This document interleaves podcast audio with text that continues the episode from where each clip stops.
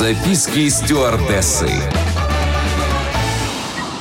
Всем привет! Это рубрика «Записки стюардессы». Я, Леся Орлин, развею мифы о полетах, поделюсь фактами и секретами самой романтичной профессии, которой я отдала 4 года своей жизни.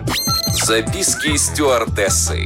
Потеря багажа. Эта неприятность может испортить весь отпуск. Авиакомпании несут ответственность за убытки в случае задержки, утраты и повреждения багажа. У вас есть определенные права, которые я расскажу вкратце. Итак, что делать, если ваш багаж потеряли? Потребуйте заполнить акт о неисправностях при перевозке багажа. Чтобы официально заявить о случившемся, составить опись пропавших вещей или повреждений.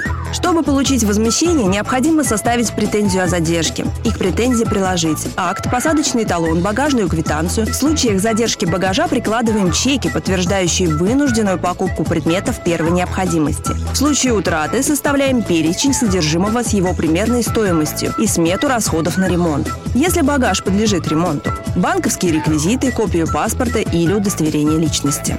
Расскажу по секрету. Как-то раз моя бригада потеряла сумки хоккеистов. Ух, как же мы переживали, вина-то была наша. Багаж пришел россыпью, то есть считать нужно было каждую сумочку. Но и бортпроводник, отвечающий за его прием, просто обсчитался. Звонили, просили выслать как можно скорее, так как у ребят матч. А в сумках, в сумках была форма. Благо мы все успели. Их багаж пришел другим рейсом, но не опоздал к игре.